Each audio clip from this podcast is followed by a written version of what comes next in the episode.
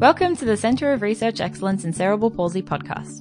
In this edition, we hear from speakers at an education day coordinated by the Victorian Paediatric Rehabilitation Service. We partnered with VPRS to record and share selected sessions. We'll hear this discussion in four parts. In parts 1, 2, and 3, outpatient development assessment programs, participation in rehabilitation, and upper limb orthoses. We'll hear now about early detection and intervention, presented by Associate Professor Alicia Spittle of the Murdoch Children's Research Institute and the University of Melbourne, and Sue Greaves, the Acting Manager of Occupational Therapy at the Royal Children's Hospital. Alicia starts with new research in the area of early detection. So, at the moment, as Adam mentioned, um, in the past, I should say, the average age of diagnosis has been between 12 and 24 months, but things are changing. Babies are getting diagnosed much earlier. And what we want to be doing is using the best available evidence so that we can actually um, assess children early and then hopefully that they can actually access timely interventions. And one of the things that we're finding challenging at the moment is actually accessing those timely interventions and working out what is the best early intervention for children at high risk or with cerebral palsy. So we want high quality and timely evaluations, we want rapid and accurate early detection, and we want this, these children receiving the best available evidence. So I think it was two years ago now, almost three years ago, it feels like. Um, a whole group of us met in Vienna, which was a fantastic um, summit. And we had neurologists, people with cerebral palsy, parents, service providers, a number of different um, people who got together to talk about these early detection guidelines. We followed the World Health Organization um, recommendations for creating these type of guidelines. And we used um, the GRADE model to rate the evidence. And the important thing to keep in mind as I'm going through the evidence this morning is that when we're looking uh, at strong evidence, it'll be highlighted in the green, and this means that there's um, high quality evidence supporting these types of recommendations. The blue or the yellow in parts of the slide is conditional evidence. Alicia does refer to the slides here and there, but overall we still get the picture. That something is harmful, and obviously we want to be, it's um, important that we're, create, we're doing things that are beneficial for patients and not harmful. So this is um, quite a busy slide and hard for you to read, but it just shows you in the publication there's a few tables that go through each of these recommendations that I'm going to tell you about now and talks about what the recommendation is and the strength of the evidence.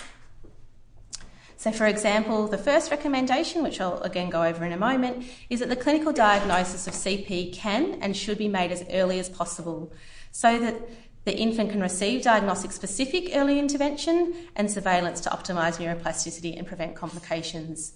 And that parents, and this is really important, that parents can then also get psychological and financial support where available.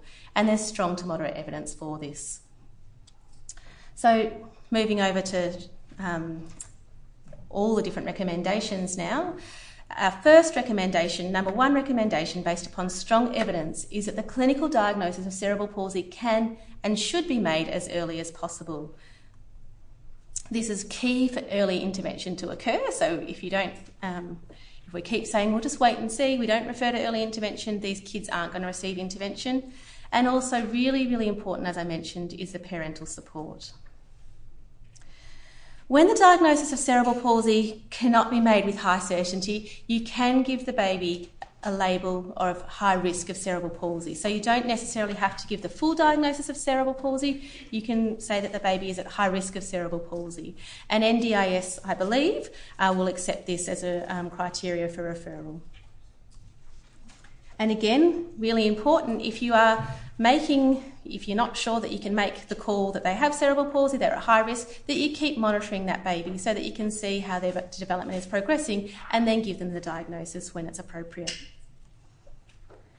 When we're looking at those babies who are most at risk, and as many of you will know, there's not just one test, unfortunately, that we can do to diagnose cerebral palsy, it's looking at a clinical picture.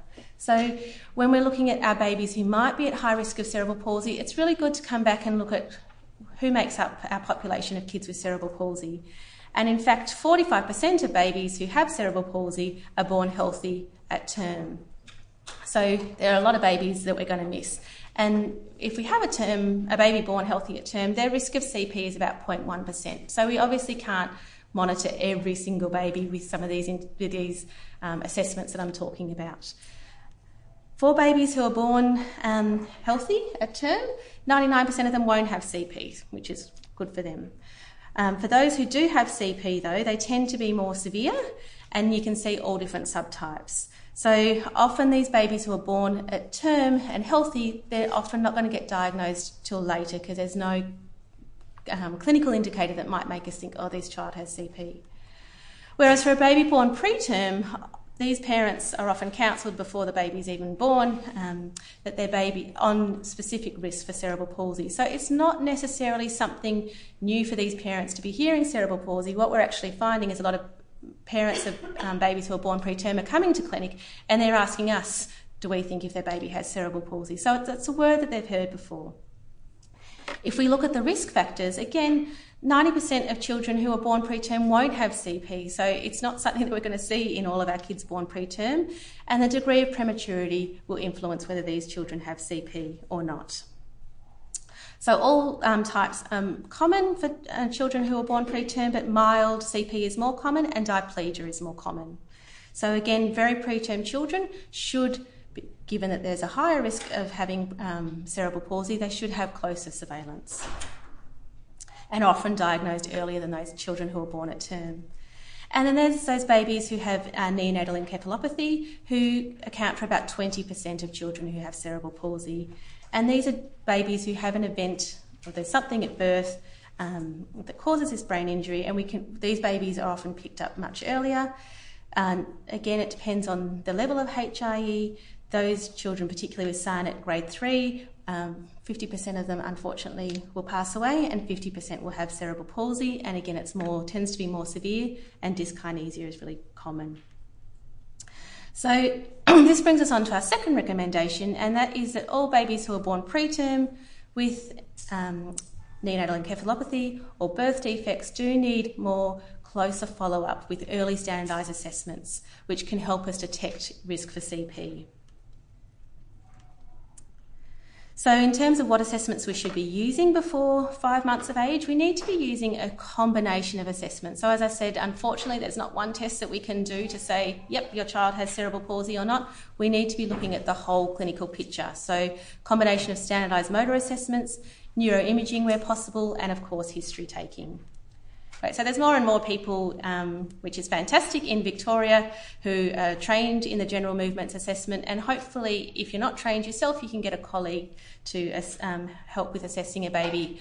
One of the key things with the general movements assessment, though, is it's a very narrow time period where we can assess these babies. So you can use it from birth up until around three to four months of age. But once we get beyond five months of age, we need to be looking at other assessments. So, when we can, a combination of general movements and brain MRI is going to give us our best prediction for cerebral palsy. If we don't have GMs or MRI, we can still um, do early detection, and this should be carried out.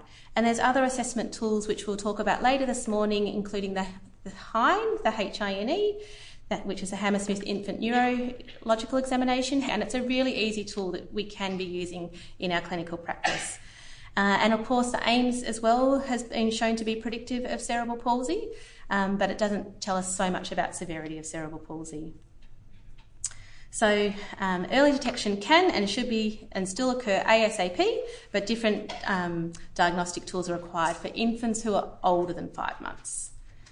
So, there's a few different things that we can look out for. If a baby is at nine months, we need to be thinking if they can't uh, sit independently, take weight through their feet, or have hand asymmetry, that they might need further investigation as to what's going on. So it doesn't mean they've got CP, it means we need to be looking in more depth at what's going on. And again, if we look at older age groups, the HINE uh, plus neuroimaging and other motor assessments help us um, detect cerebral palsy, but you can see here that this is a conditional recommendation. There's not as much evidence after five months. Uh, so if when an MRI is not available or safe or affordable, the HINE has good evidence, the AIMS and the MAI have uh, moderate evidence. Now, really importantly, families are going to want to know about severity of CP, and um, prognosis of motor severity um, should be made cautiously under two years of age and involve standardised assessment tools to help us with this. But we need to be aware it can be very challenging um, to, to look at severity under two years of age. But it's important to keep in mind population um, data with cerebral palsy, and we know that approximately two thirds of children with cerebral palsy can walk. So if you're having a conversation with parents with a baby who you're not sure what the severity necessarily is going to be like, you can let them know, well, in fact, the majority of kids with CP can walk. Whereas what we find with most parents when we're talking with um, them for the first time about cerebral palsy, they're thinking that their child's going to be in a wheelchair. So it's really good to let them know that the scope or the um, this umbrella that we see of motor function in children with CP. And it's that J curve. So we see more children who can ambulate, then it decreases around GMFCS 3 and 4, and then a little bit of an increase with um, 15% of children having GMFCS 5.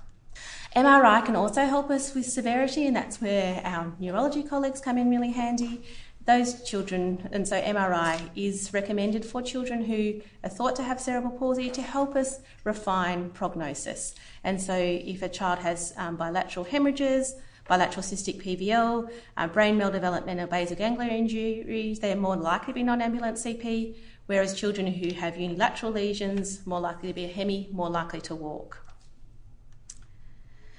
So, one of the nice things about the Hine is it actually um, helps you a bit more in prognosis of severity of CP as well. So, if a child has uh, a Hine score less than 50, they're more likely to be bilateral between 3 and 12 months. Um, and if they have a score less than 40 between 3 to 6 months, they're more likely to have GMFCS grade 3 to, to 5. So, this helps us obviously with counselling parents, but also determining where we might head our intervention. So, recommendation nine is that early detection of motor subtype and topography can be difficult, but wherever possible, it's really important because, as we're going to talk about in a moment, the type of therapy will depend on the um, presentation of the child. So, if they're a hemi, you can look at um, constraint. If they've got um, GMFCS5, you're going to be having to start hip surveillance much earlier. It's really important to look at severity. Uh, and so, just a few more recommendations before we move on to interventions. But clinical diagnosis should always be referred, um, followed by referral to CP specific intervention. And parent concern is a valid reason for further investigations to occur. And when we are looking at CP, as we know, it's not just a motor um, problem, there can be lots of comorbidities. So it's really important to look for associated impairments such as visual impairments, um, seizures and other functional impairments. impairments. And then, most importantly, it's really important that we support parents.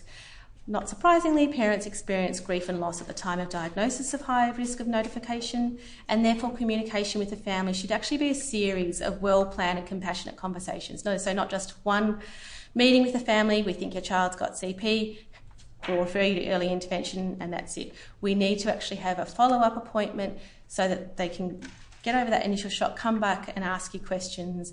They can bring their partner if they weren't there another time, that you're keeping that door open to talk to the family. So it's really important with that diagnosis or discussion of a diagnosis that's obviously face to face.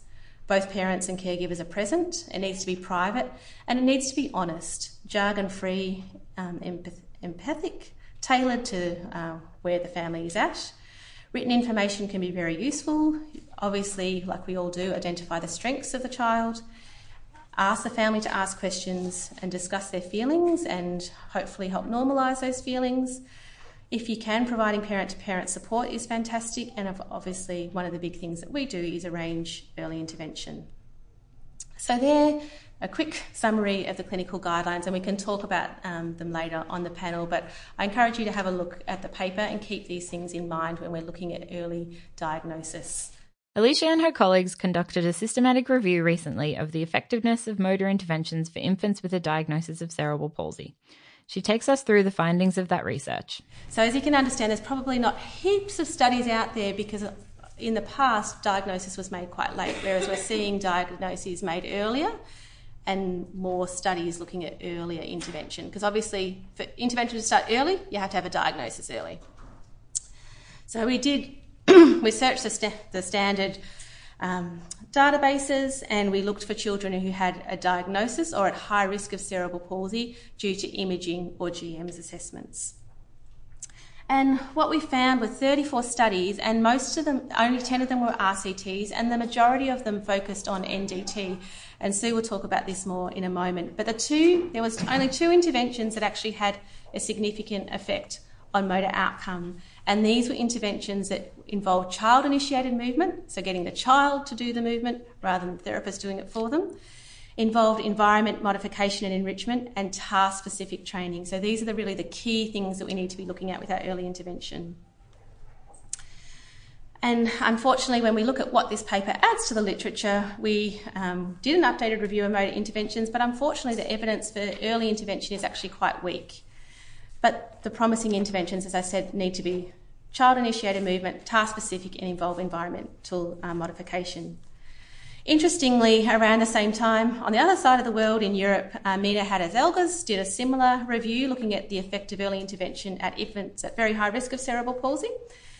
And it concluded similar findings. So, evidence of effective early intervention during the first year um, postnatally is quite weak, um, but it suggests that dosage is really critical and the interventions need to be multifaceted. So, not just physio, not just OT, we need to be looking at the parent as well.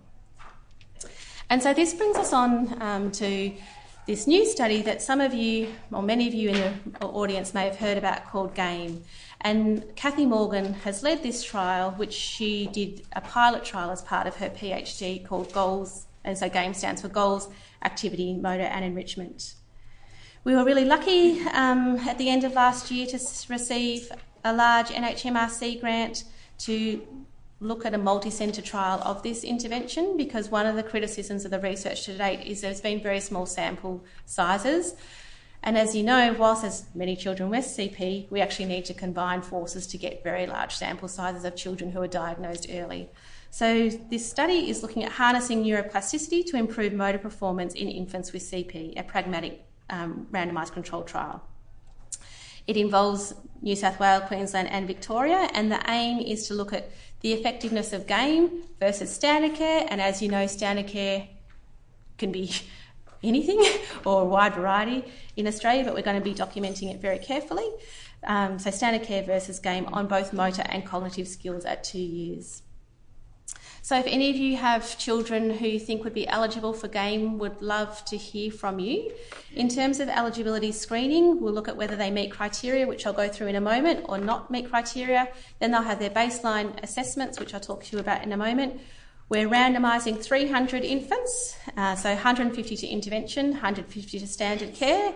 We'll have an interim outcome measure at one year, and that's um, intervention will go for two years, and then we'll have their primary outcome measure at two years. And when they um, finish the study, they'll still be referred for other early intervention.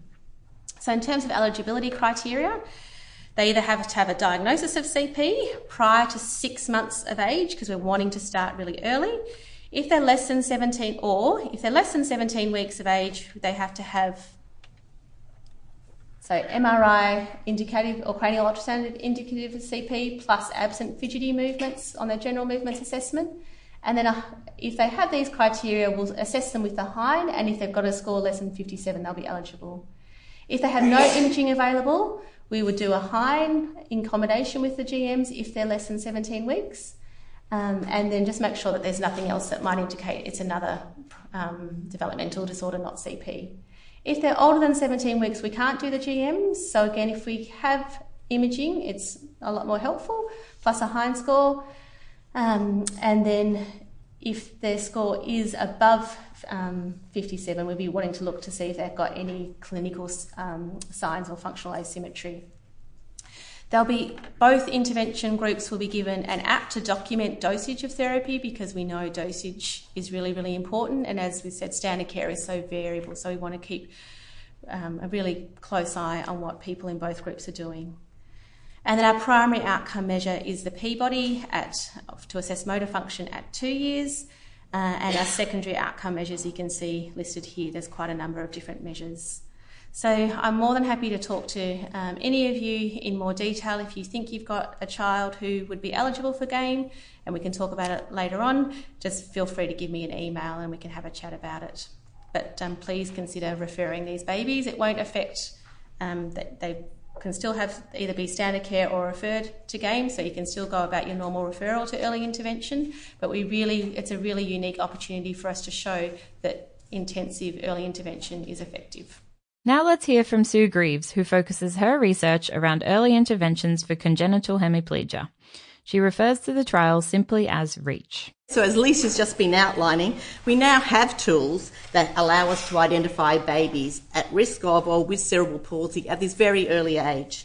And we can use assessment tools such as GMs or MRI that to, to help us detect these infants at these, at these young um, ages. But what happens next? So, you know, what happens when we do diagnose? What interventions are we going to provide to them and, and what is the efficacy of these interventions? And as I said, currently, you know, in Australia we don't, and what we've been hearing is we don't have very many answers, but, you know, these two trials, I think we're really aiming to help answer these questions. So there's the REACH game trial that you've just been hearing about, and I'm going to be talking to you about REACH.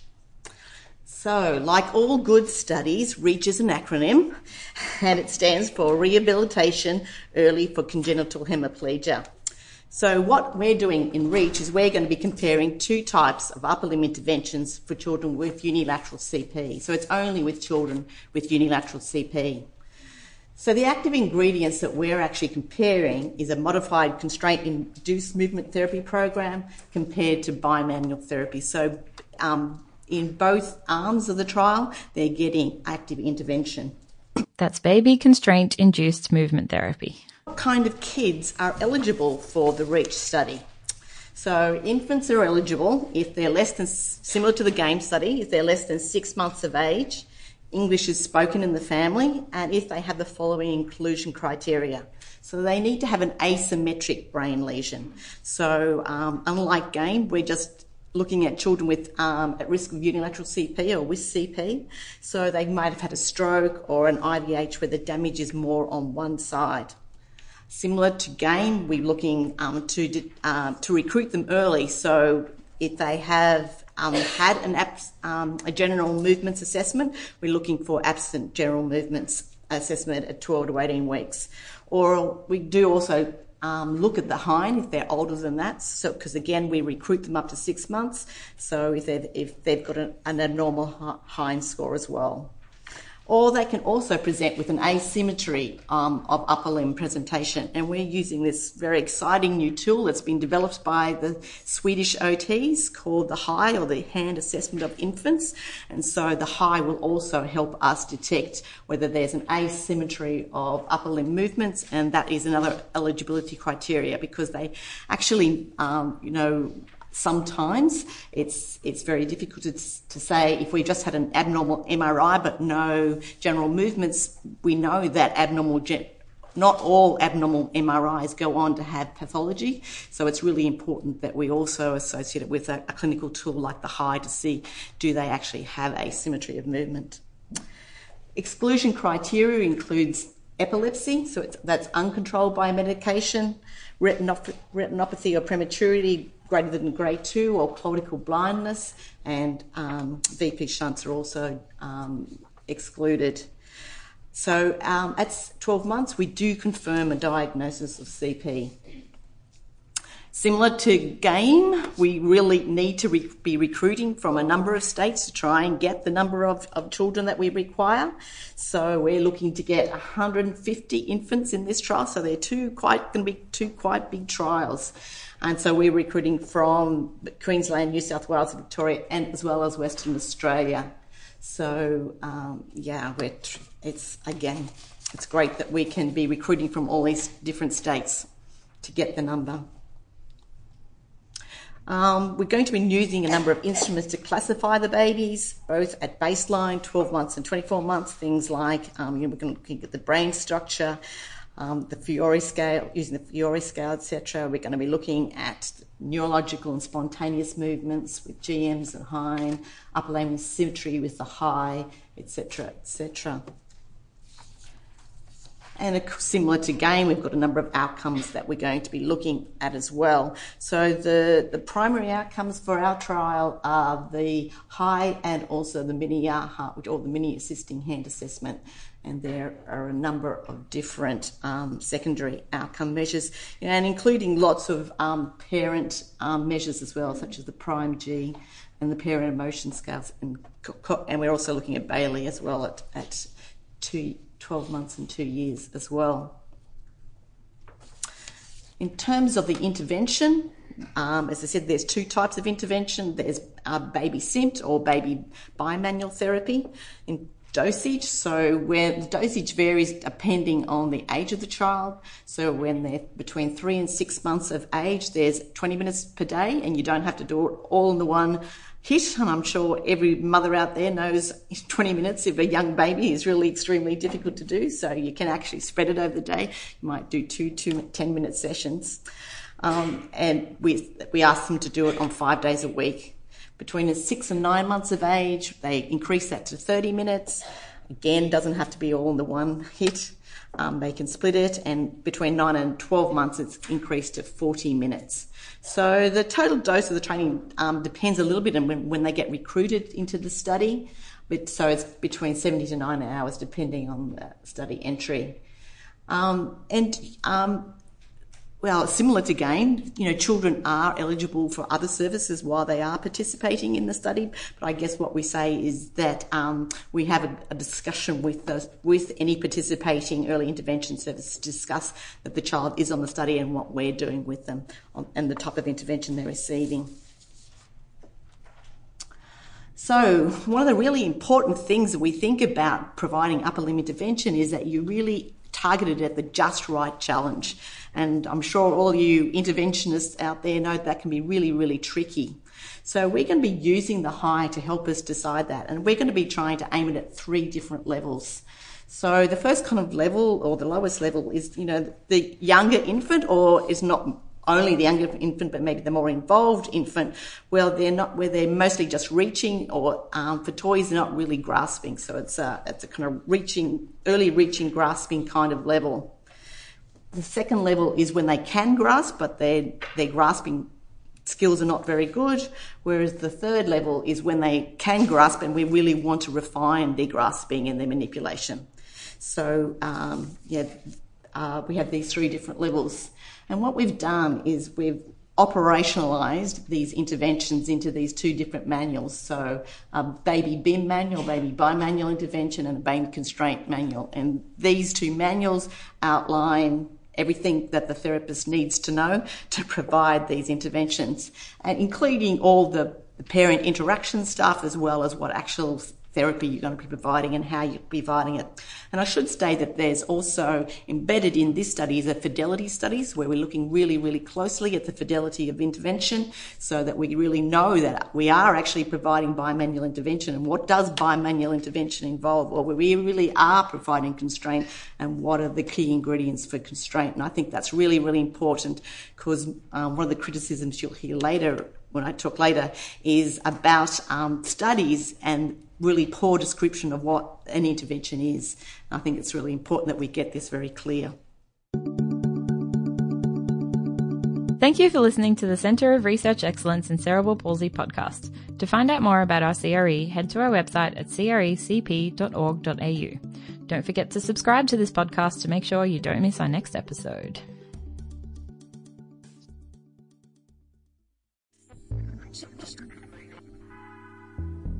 Trixie Studio.